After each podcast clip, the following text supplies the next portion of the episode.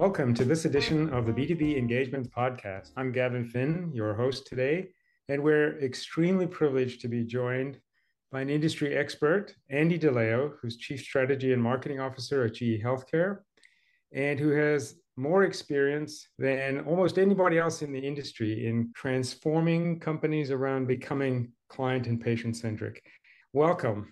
Thank you, Gavin. I'm excited to be here. I'm honored and humbled and uh, I know we're going to have an amazing conversation today. Of course, we'll learn a lot from you and from our discussion. So, just to get started, Andy, you've had a, a, really interesting and varied career, and it's come from both healthcare provider to medical device to hospital and clinical environments. And I wonder if you could tell us just a little bit about how things have changed in your career, and particularly as that sort of has informed your view of your mission today. Yeah, I think there's sort of two sides to to my career. The first half of my career, the first decade, was spent on the clinical side of things. So actually caring for patients, working with physicians, and being inside of a hospital or a clinic and really understanding the importance and the magic that happens between a patient and a physician. I happen to be fortunate to do a lot of firsts with that. So, whether it was being part of a brand new hospital build or new cancer centers, it's very quickly evolved on that side of caring for, for patients and people and, and understanding that. And then the second half of my career, I jumped onto the industry side of things and got a different view as to how healthcare and medicine works. And what's been interesting about it is that there's certain things that no matter where you reside inside of the world of healthcare, that something is always inherently the same. And it's really about relationships between two individuals and their ability to communicate, to build trust, to manage through the change that we're constantly faced with and all doing it on a time that you know is manageable to each of the the various parties that we're working with and no matter that ebb and flow that i've seen of going from paper to digital or going from pre-internet to internet no social networks to social networks no ai to ai that is inherently the one thing that is consistent is that everything is really about the relationship between human beings and understanding them. And that's the exciting part of it. Well, I think at the core of sort of every healthcare transformation, people need to be cognizant of the need to focus on those relationships. I think that's an important lesson. A lot of times we tend to be caught up in the technology or in the science and and forget perhaps about how important it is to not only build but focus on those relationships as we go through delivering the healthcare services or, or the research and the science behind it. And now in this role that you're um, in today with respect to strategy and marketing transformation um, you're seeing an, an, evolution partially driven by some of the science but partially driven by some of those other factors you just mentioned the internet uh, digital the, the effects of the pandemic perhaps um, ai and this transformation is a revolution, I think, in the way that we interact with each other in the healthcare industry, as opposed to what used to happen in the past. Would innovate some products, we'd go and sell those products, healthcare providers and others would buy them and implement them, and it would be sort of a product or technology driven model. And in today's world, something that you've really highlighted in your thought leadership is the need to think about not just the products and the technology, but the ultimate goal, which is patient outcomes. And of course, everything flows from there. And I wonder if you might tell us a little bit about how focusing on the patient has been a framework and a lens through which you see the industry. Yeah. We need to realize that the way that we think and act and buy in a B2B space is very similar to the way that we think, act, and buy in our personal lives. And traditionally, B2B, we have thought that we are special in the way that we approach customers, the way that we talk to customers has been very different than we would in, you know, a B2C or in our, our personal lives. And the reality is, COVID changed all of that. And so the expectations on how we show up and how we talk to our clients and our customers has to change. It's about what is of interest to the person that you're trying to connect to. It's no longer about the fancy, shiny box. It's not about the text and specs. It's not about the widget. It's about mm-hmm. What is their problem? What is their challenge? What is their experience? And the more deeply we understand what that experience is and what their problem is, then the better we will be able to come to them with a solution that actually provides value to them. And, you know, fortunately for me in the world of medicine and healthcare, it's about how are we caring for that patient and how are we delivering the outcome that that physician, that clinician, and ultimately that patient wants in that space. I think it's really important to listen carefully to what you just said because what that really represents is a dramatic shift from us telling and selling about those shiny objects that you were talking about to a lot more focus on listening and understanding. And I wonder if you could talk a little bit about your experience from an organizational point of view. You lead a, an organization that's very large, it has a very prominent role in the industry. And making any kind of a change, I would imagine, is a complex and sensitive topic. And how have you approached this with respect to the teams that you lead and the teams that you influence at GE Healthcare and helping them understand why they need to do this, but also how to make that transformation as individuals? Yeah, there's a couple of different layers. So I'm going to try and unpack that as succinctly as possible. I've been in my current role just under a year and a half. And coming into it, the first thing that I did is listening sessions. I wanted to go very wide and very deep into the organization. I spent two and a half months doing those listening sessions across almost 400 different individuals. And not just from a marketing perspective, but sales, com ops, all the various functions to really understand what the problems and challenges were. And I did the same thing with our customers. I wanted to understand from a customer's perspective what they were seeing, what they were hearing, and what their expectations were. And based off of that, I sat down, I created that strategy. It's a multi generational plan that's got about five different phases to it. I knew it was going to take, you know, multiple years. But what I did is I shared that with my leadership team. I shared it with the organization, uh, not just the marketing function, but across the organization. And I routinely continue to update the organization on our progress to date, what we're doing, and what we're trying to deliver back to the business, our shareholders, and ultimately our customers. And you know, it's it sounds easy, and I think in laying it out, it is, but it's how you operationalize it, and it's continuously showing up, having the the conversation but really first listening to everyone else's perspective and being humble enough to realize that people change and move at different paces. And we just have to realize that we can try and move as fast as we can, but we're only going to make progress as fast as our slowest person. And so, how do we make sure that we get them comfortable? How do we make sure that they have a clear focus on what their goals are, what their role is in this change, and ultimately, where's the vision and the journey that we're headed to? I think it's a great framework for everybody to think about as they go through a change management process. I'm interested in one or two of the key learnings that you were able to glean from the customers. What were some of the things that they told you that became sort of guiding principles for you as you laid out your internal strategy? I think one of the key insights that we got from some customers, especially in the specialty space. So think in terms of like cardiology as an mm-hmm. example, is that they truly are focused on patient stories and patient outcomes.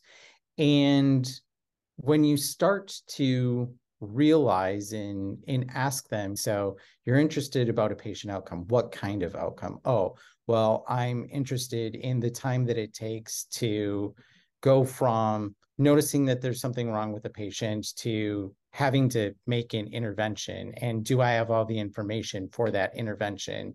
And how do you streamline that so that way we're getting to the best outcome for that patient when you start to understand that you realize that it's less about techs and specs and it's more about what their interest is and what their experience is and marketing to interests and experiences is very different than marketing to techs and specs. So I would say that was probably one of the the first big insights.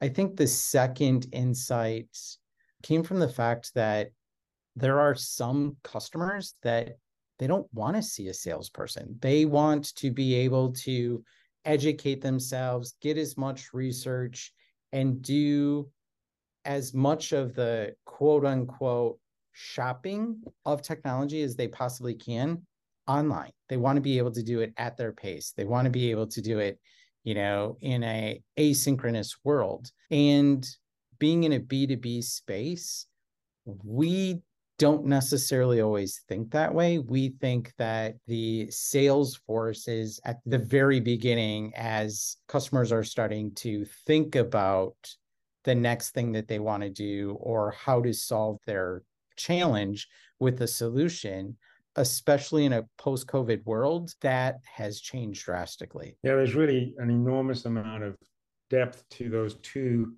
key insights. And if we could just focus on the first one for one second with respect to those interests and needs and goals for each of these buying entities, one of the things that strikes me as being fairly complex in an organization that delivers healthcare solutions to these providers is that the buying ecosystem has grown fairly dramatically and it's no longer a person or a small group's decision within a hospital. There's lots of different constituents in the ecosystem that contributes to decision making so it seems to me that you have that need to understand the interests of the buyer and, and what they care about but you have to do that across multiple buyers who all have different interests. So it is a more complex and potentially sort of exponential challenge for the, the marketing and the sales teams because they have to not just go deep with one of those constituents and maybe it's the the physician or the technicians or now you have facilities managers and you've got the economic infrastructure and you've got regulatory compliance and you've got a whole variety of different constituents involved IT. That seems to me to be another layer of challenge for an organization like yours that you really have to confront and, and address both from a marketing and a, and a sales perspective. I completely agree. I, I think there's two different nuances here.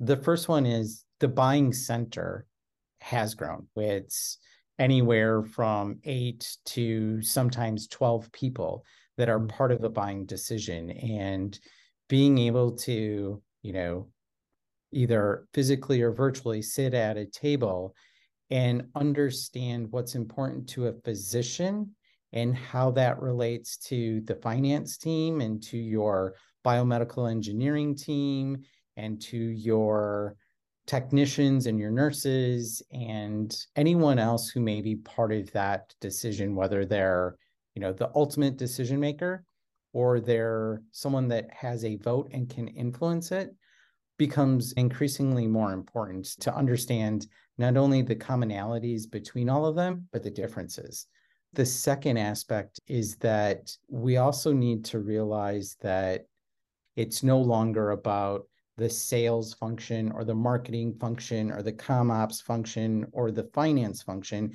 It's about we've got one team because we've got one customer at a time that we need to focus on. And so, how do we work together in both a physical and digital space to make sure that we're understanding the needs of those buying centers and the people within them and how are we serving up and delivering that information that helps them realize that not only are we listening, but we understand and we're here to help them transition through that change themselves. That's, I think lots and lots of companies are struggling with this. And one of the reasons I think is because of the historical structural differences and incentives, and as you said, different goals. But it's become even more important that the customer gets the right information that's going to be helpful to them, no matter what the source is. It could be a digital source, it could be a person they talk to, it could be that they acquired from a webinar or from an interactive solution that they are interacting with, or a person that they talk to at a trade show.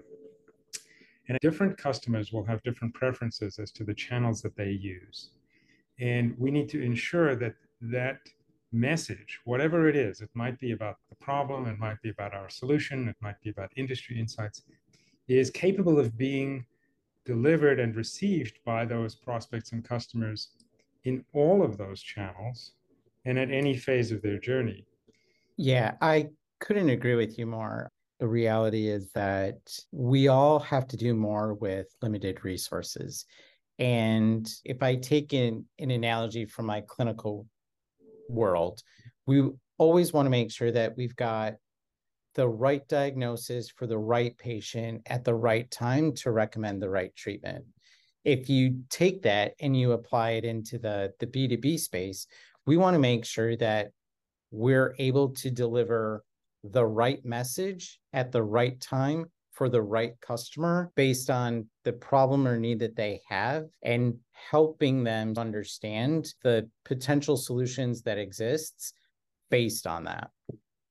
There's so much that goes into operationalizing that because the key aspect of getting that right is understanding who those customers are and that's the first point who are we dealing with and what are their challenges in each of these specific areas and then one step before we talk about ourselves is understanding what they care about, as you said, what their interests are. So when you're creating value propositions or value stories, it's not about the product or the solution that we're providing. It's about what their experience is going to be after. And let's make sure that what we're proposing or suggesting or collaborating on actually delivers on that. And that's the transformation to a value based relationship as opposed to a transactional or product based relationship. I think that's another transition that the sales and marketing teams has to really wrap their heads around is what would these customers value? And so when we're designing a solution, let's make sure we're focusing on that. Yeah, it's a great point, Gavin. You know, when I first started on the industry side of things, it was a lot about me. I mm-hmm. made this, it can do X, Y, and Z. Do you want to buy it? And the reality is that it's not about me. Who is this for? What is the problem that we're trying to solve based on their needs, their desires, their experience?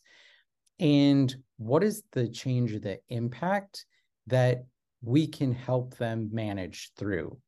it sounds simple because it's three simple questions. It's extremely hard and it's a more elegant solution to be that simplistic. I think that's really one of the critical success factors to any of these transformations, but particularly the one that you're leading, which is we live in a very complex world. Not only are our solutions complex, but the challenges are complex. As we just talked about, the buying ecosystem is complex. All of these environments are very complex how do we create simple, crisp, easy to understand messages and information transfer so that we ensure that that value driven framework is what we're leading with and then letting the customers discover at their own pace and in their own preferential environment what level of detail they want to go to at what time.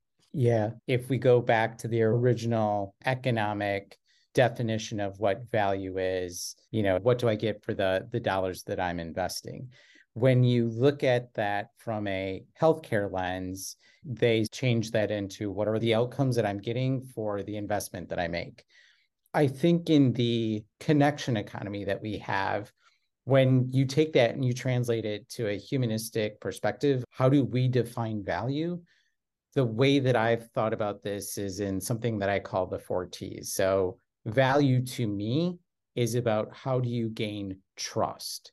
And the way that you gain trust is one, you have to have transparency. So, that can be open and honest communication, that can be transparency in AI modeling, it can be transparency in how do we do business. It's transparency on a lot of different levels. The second part of that equation in the, the numerator is transitions.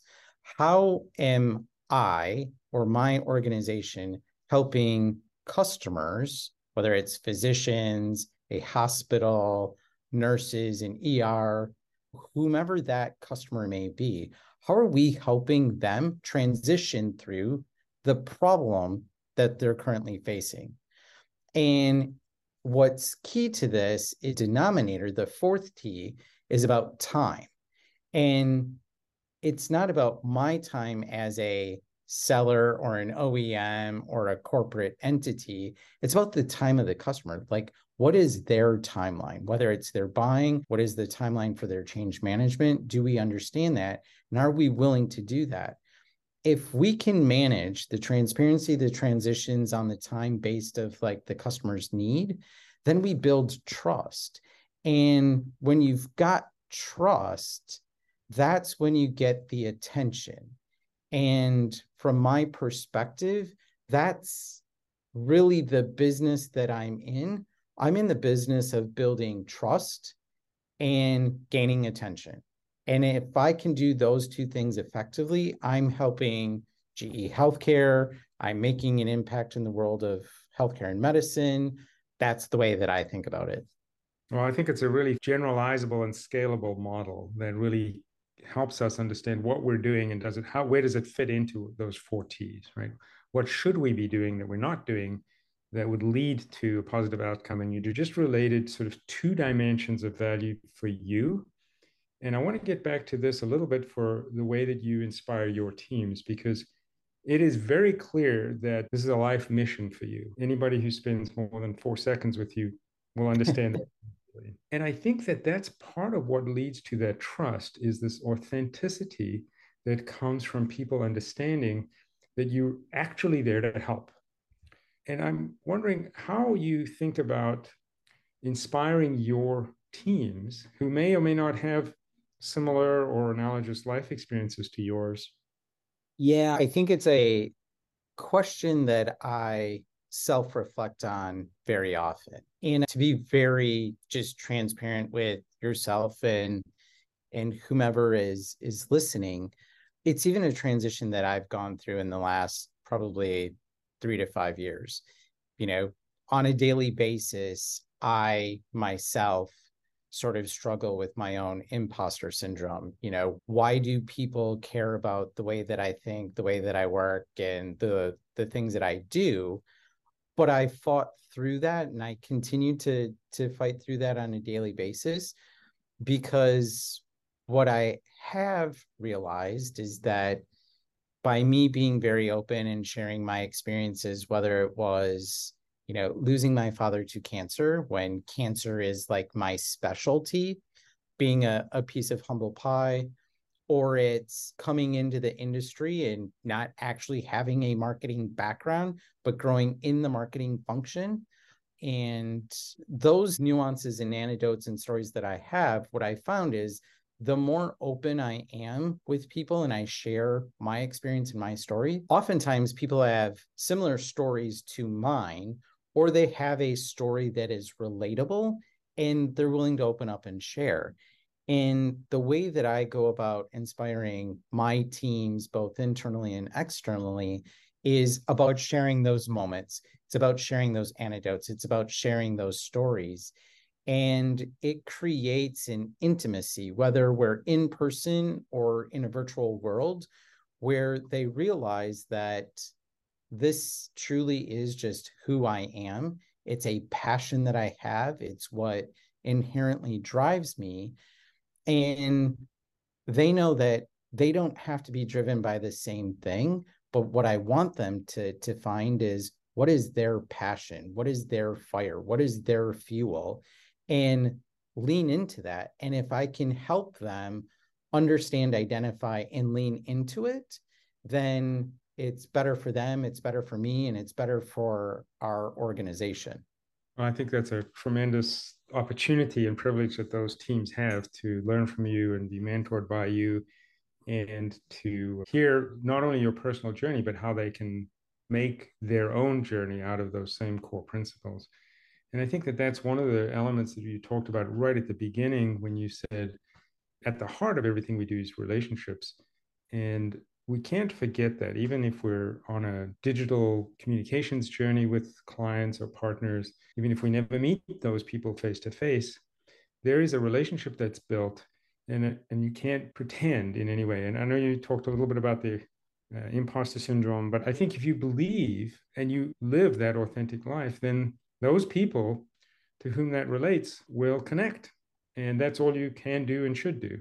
And I think that that genuineness also means not trying to solve every problem, not trying to be everything to all people, but to do those things that you can do and that you're passionate about, as well as you can to have the impact that you can. And it is important, I think, for organizations to find ways to live that at the macro level. Yeah, I agree with everything that that you just stated, Gavin. I wrote a paper and it was published in the Journal of American College of Radiology as an opinion piece back in 2016. The essence of what I wrote goes back to my time in the clinic at University of Wisconsin in their Carbone Cancer Center. So Dr. Minesh Mehta was the chair of the department at the time. He was one of the top five neuro oncologist specializing in radiation. And I just, I remember as a student, we had a backup of patients, machines were down, people were getting agitated, there was a lot of anxiety. And we had to call Dr. Mehta down to, to check something with the patient and you know everybody was just on edge trying to make sure that it was like perfect because they wanted to make sure that when the head of the department is coming down that everything's just perfect. And i remember this vividly. He walked into the room. He could kind of sense the anxiety and he went through what he needed to do cared for the patient. And on the way out he pulled me aside as a student and he asked me, Can you explain to me the tension that I feel? And so I was very honest with him and I told him. And he said, I'm going to give you a piece of advice. Remember that no matter what happens, we can only care for one patient at a time. All of the patients need our attention and they're all important. But right now, at this moment, that patient in that room is the only thing that matters. And once we care for that, then we'll, you know, care for the next patient and so on and so forth. And that has been a seed that was planted in me before I even graduated. And it's continued to be this thread throughout my entire professional and personal career where I've realized that that is the beauty of everything that we do. It's about a human connection. And with every interaction that we have, that's how we get what industrialists like to call scale. Mm. Scale happens on a one to one basis. I think that's such a profound message because we have come from a world, particularly marketing, which is a sort of one to many mindset, right? And I think that if we take your advice, which is to combine the sales and marketing functions, treat them as one to one relationships, one to one conversations, one to one consultations, what we'll find is that that's how to scale, right?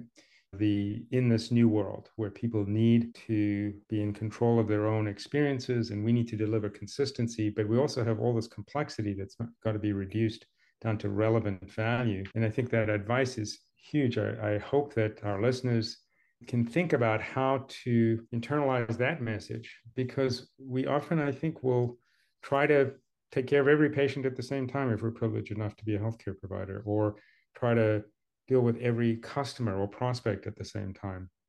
We, we have the opportunity to make an impact in a scalable way when everybody feels that they are the ones who are special. They're the ones who have been listened to, and they're the ones who are being helped at that moment. So I, I think it's a very profound message and one that I think is uh, hugely beneficial for the industry and for every practitioner in that in that world. We are here to understand and solve problems. Change is the one, you know, constant. And as cliche as that is, it is true. And it's really about what is that journey to seek and and solve problems. That's what we're all here for. Well, I, I can't think of a better way to conclude than your final message there to, to seek and solve problems. Sometimes we have to help our partners, our clients, our patients identify the problems in the first place, and, and then our mission is to help them solve it. It's been such a privilege to talk with you. I look forward to more conversations that can educate me and inspire our audience together. And very importantly, for sharing these authentic personal stories and journeys uh, with everybody today. Well, thank you very much, Gavin. I want to thank you for your time, your dedication, you know, doing the work that is risky and not a lot of people do. I'm just so humble and privileged that you invited me to to be a part of this. It's been a, great pleasure, Andy. Thank you so much.